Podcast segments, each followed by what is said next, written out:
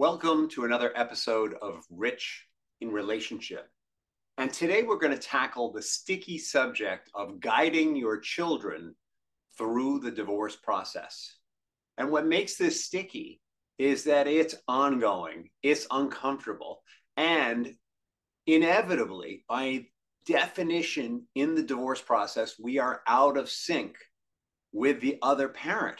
And so this challenge of nurturing our children through the divorce process, it, it can change hourly and certainly daily as things settle down, maybe weekly or maybe even monthly.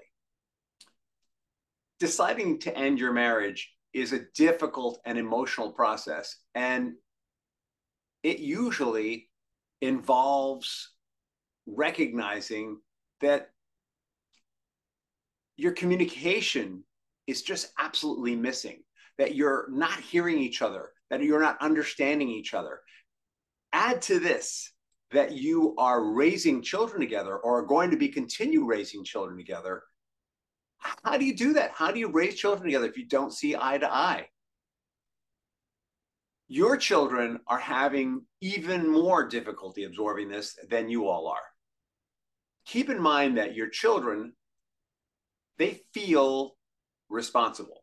They're not responsible. There's nothing that you've done that indicates that they're responsible, at least I hope not. But they feel responsible. It's completely irrational. On some level, when people, when couples become high in conflict and move towards divorce, the kids feel like they're responsible. And so the question is knowing that they're coming from this place, how do we minimize the impact of the divorce on them? How do we help them to be more comfortable with themselves? And how do we help them to be comfortable with the idea that there's going to be a period of time, a long period of time, where there's going to be change in the relationship where things are not going to be as clear as we'd like them to be. And so the first challenge for you is to create a consistent environment for, environment for them that isn't going to change no matter what happens in the divorce. The first challenge for you is to insulate them from what's going on with you and the other parent as much as possible. And the starting point is to communicate openly and honestly with your children, to let them know uh, that the divorce is not their fault, to say to them, you may be feeling like this is your fault, and I want you to know it's not. Or maybe you're going to even explore it with them and ask them, hey, mommy and daddy are getting divorced. How do you feel about that? And then you might even want to ask them, do you think it's somebody's fault? And just see what they think. And the punchline is always going to be, it's not your fault. Mommy and daddy, we don't like who we are when we're together. And so we're looking to live separately. That's the kind of the party line. Yeah, you may be feeling like it's their fault and you want to blame them and you want to drop it at their doorstep. Or you might even be feeling like it's your fault and you want to completely own it. Your children don't need that from you.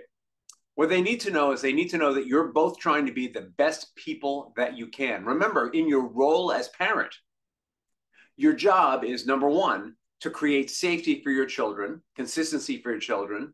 Once they have a consistent and safe environment, number two, to communicate to them values, principles, guidelines for how to live their life. And number three, to remember that you and the other parent model these things to the best of your abilities, right? Let's be real. We're all not completely consistent or congruent human beings at times. If we say one thing and do another, is what that means. But we're going to do our best to demonstrate these values to our children. And so it's less important that you take all the responsibility or lay all the blame at the other person's feet. And more important, that you focus on what's important for the children, which is that they are loved mommy and daddy don't get along so well. We don't like the way we are in each other's presence. And so we're going to try living apart or, or we're getting divorced or however you want to frame that. It's not your fault, is the next part. And the last part is we love you no matter what. No matter how mad we might be at each other, we love you. No matter how much we disagree, we love you. And we're going to figure this out. We're going to figure out how to be the best parents we can for you. That's what they need to hear. All right, so you want to keep disruptions to their routine at a minimum. Ha ha ha, right? You're getting ready to go live in separate households. How do you do that? Well, you do that by first making sure that whatever routines they have at school and in their social life are maintained. The things that are outside of the house are maintained, that they're steady, that they're consistent.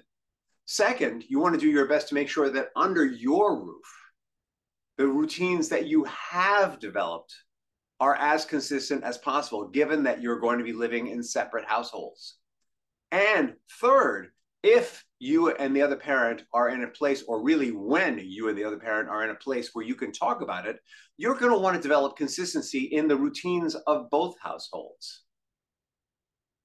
Now, if the other parent absolutely disagrees with the way that you parent, if you just can't come to agreement on this, it might be a matter of saying to your children, I'm going to maintain consistency here. Things are always going to be the, way that they have been. I'm not sure what's going to happen over there, and that's between you and them. But you need to know that life under my roof is going to be life under our roof. You, the children, and myself are going to be what they have been as much as possible. And so that means they're going to go to bed at the same time. Screen time is going to be about the same. That uh, they're going to brush their teeth they're going to change their clothes. They're going to, I'm going to just keep making stuff up here. Take their shoes off at the door. They're going to load the dishwasher, empty the dishwasher, that they're going to um, turn their phones off at dinner or whatever routines that you have. They're going to do their homework at a certain time. That if they, when they do their homework, they're going to get certain privileges. Whatever the structures are, you want to keep them to the best of your ability. And keep in mind also that as they develop and grow, these routines are going to change right? Like the needs, routine needs of an adolescent are a lot different than the routine needs of a toddler.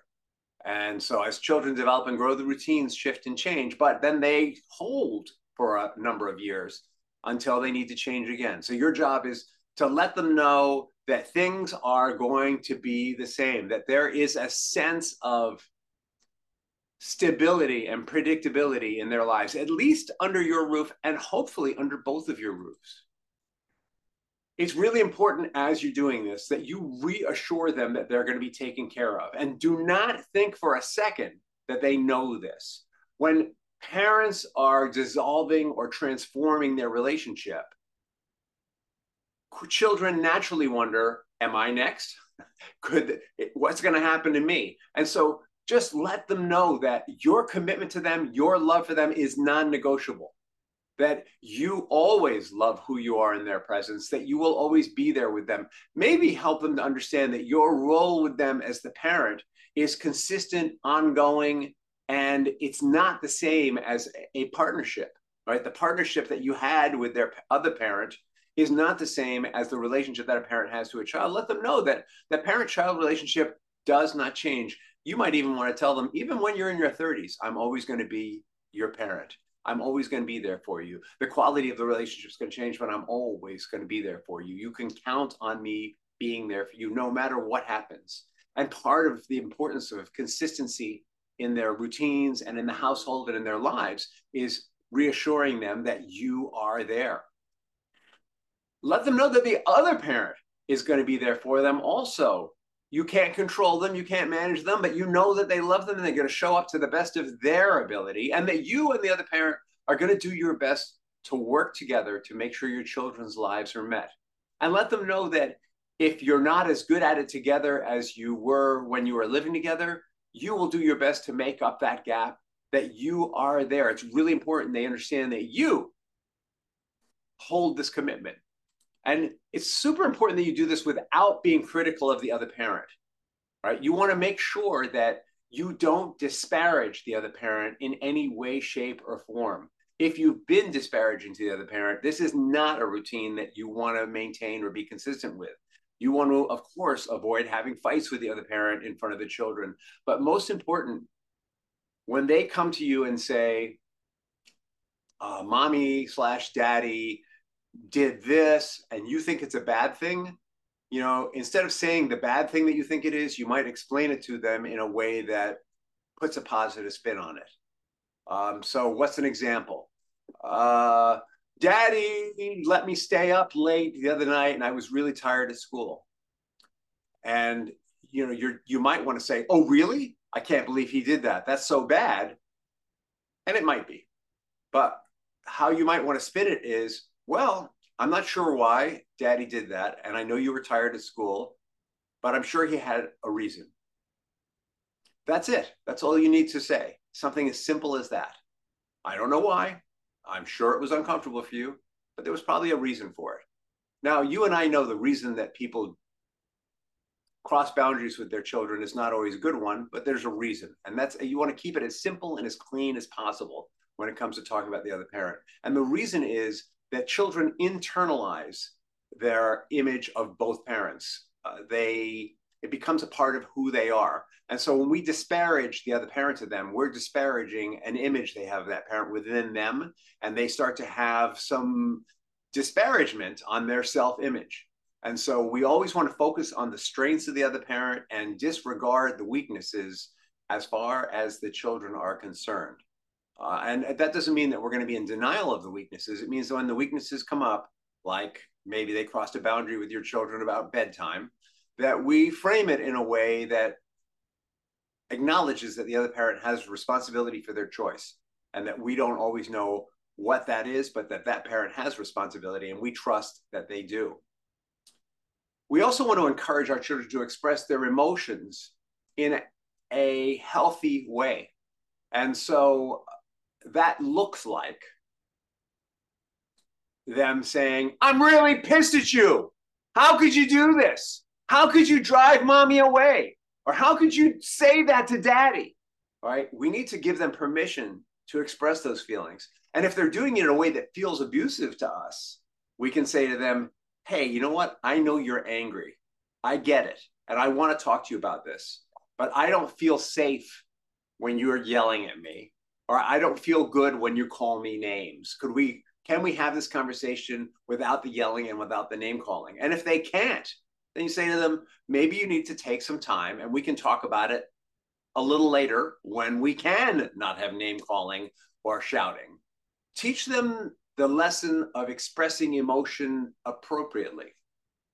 Um, that isn't always going to come. Sometimes they need to yell and scream, and we're going to let them. But there's a point where they might cross a line with us emotionally, and we're going to need to make that clear. And we need to validate them also. Wow, I didn't know you felt that way. I'm so sorry that you're angry. I'm so sorry that I brought that up in you. But that doesn't mean that you're that that what they're accusing you of is right. It doesn't mean that it's wrong. It's just about acknowledging their feeling, making it valid, making it safe for them to express the feeling. And when they are finished expressing the feeling, when they're tapped out, when it's released, you might explain to them, here's what I was actually doing. Uh, you know, I, mommy and daddy don't really feel like their best selves with each other. And, you know, we didn't think about how angry it would make you. But in the long run, we think that you're going to be happier when we feel happier and we feel better. And that's why we're doing this. That's kind of explaining, you know, what why we did what we did that's making them so angry. You may need to seek support for yourself or for your children. That could be therapy, that could be groups, that can be coaching, that can be spiritual help there may there will inevitably for you be a lot of cleansing work to do. Uh, my personal experience getting divorced was that i started out really angry and hurt. I was so hurt and blaming. I was so furious that my wife couldn't step up and be the person that i knew she could be that i saw her as when when we were in love and before we got married. And somehow uh, there was something about the way I was being with her and we were being with each other that just didn't create space for that. I was so disappointed and angry and hurt and violated by that. And I needed to release those feelings. I needed to talk to someone about them. Uh, there was, I needed to meditate on them. There was prayer work that I needed to do. There was all kinds of release work I needed to do to have those feelings in the same way that we encourage our children to have those feelings. I needed to have those feelings uh, and express them appropriately and let them go. Uh, I needed to get back into a routine of being of uh, exercising because the, the, anger requires physical release, not just emotional release. And you know, eventually forgiveness. I needed to forgive her. I needed to forgive me And when I got to that place of forgiveness, then I could be fully present to the process without being reactive. I could be proactive, right? Super important. Uh, and you know, since then, I've gotten very involved in helping other people with their divorces, and we've found techniques to help people release those emotions really fast, so that they can show up in this new and effective way with their children much more quickly. And it makes a huge. The faster you can make that shift, the better it is for your children. So seeking support for yourself, good. For your children, good. They may not need that support until after the divorce. Uh, for them, they'll probably be on their best behavior during the divorce, but after the divorce, when it gets final, that's when divorce gets really real for them. We're relieved. For them, it's real, but have that in your hip pocket that they need to talk to a school counselor or someone. All right. We talked a little bit about this before. It's co parenting. Even if you and your ex partner are not on good terms, it's important to try to communicate and cooperate when it comes to parenting your children. And that is going to be really having a business relationship with them.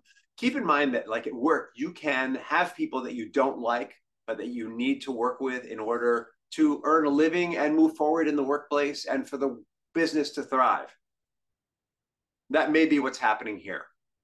You may not like them, you may not love them, you may not care for them, but you are in a business relationship with them. The business of co parenting your children together and to the best of your ability, you're going to create shared rules or boundaries for child rearing. To the best of your ability, you're going to support one another in those boundaries. To the best of your ability, you're going to stay positive and stay focused on strengths in this relationship because, in the end, that's what's going to work. And if they're just not up to that, you still have the responsibility of being courteous, kind, patient, and to the best of your ability, caring, if not loving, in that relationship, so that you're modeling for your children how to deal with others when they are less rational than you are or more reactional than you are. Model for them the kind of behavior that works so you're going to model for them how to express your feelings express uh, appropriately, how to release them, and how to behave in the face of other people's triggers and feelings that may or may not be appropriate. Overall, you're going to remember it's important to be patient with your children. They're going through a lot. You want to be understanding, always remembering that they're going to act out, they're going to do things, they're going to need attention, and your job is to be as supportive as possible because you're not the only one adjusting here. They are also. And by the way, they've got emotions to release as well. And usually, if you're providing a consistent, safe environment, when children feel like they're in a safe environment, that's the place that they release emotions, right? When we feel safe, that's when we're like, now I can let this go. All right, so just to sum this up, we know divorce is difficult. The basis of it is that communication is not at its best, and we often don't see eye to eye. We're going to communicate openly and honestly with our children. We're going to remind them that they have no responsibility or fault, that the divorce is our choice and our partner's choice, that it's about how we want to be our best selves and we feel being apart is the way to do that, but that we are both always going to love and be there for our children. We're going to keep routines in place and disruptions at a minimum in their lives internally and externally, regardless of what happens in the other household. We're going to reassure our children that they're going to be taken care of and let them know that we both love them and are going to be involved in their lives. We're going to encourage our children to express their feelings. We're going to validate their feelings and allow them to express them in a healthy way, in an appropriate way. We're going to seek support for ourselves and for our children. We're going to try and co-parent effectively even if our co-parent is less cooperative we're going to do our best we're going to avoid disparaging or putting down our co-parent and do our best to look at their strengths and uphold their strengths in the eyes of our children because our children model themselves after our strengths and last of all we're going to be patient understanding and supportive of our children as we all adjust to the changes as always, if you have any questions, contact me directly, rich at richinrelationship.com. Uh, if you want to talk about this, direct message me, go to the website, richinrelationship.com, and grab a complimentary call with me. We can talk about your specific situation and tailor some specific actions. If you're interested in doing release work, that's a great way to get started on it is to make sure there's a fit here and we can talk about how to let go of those feelings so that you can show up as your best, most caring, most loving, supportive self. And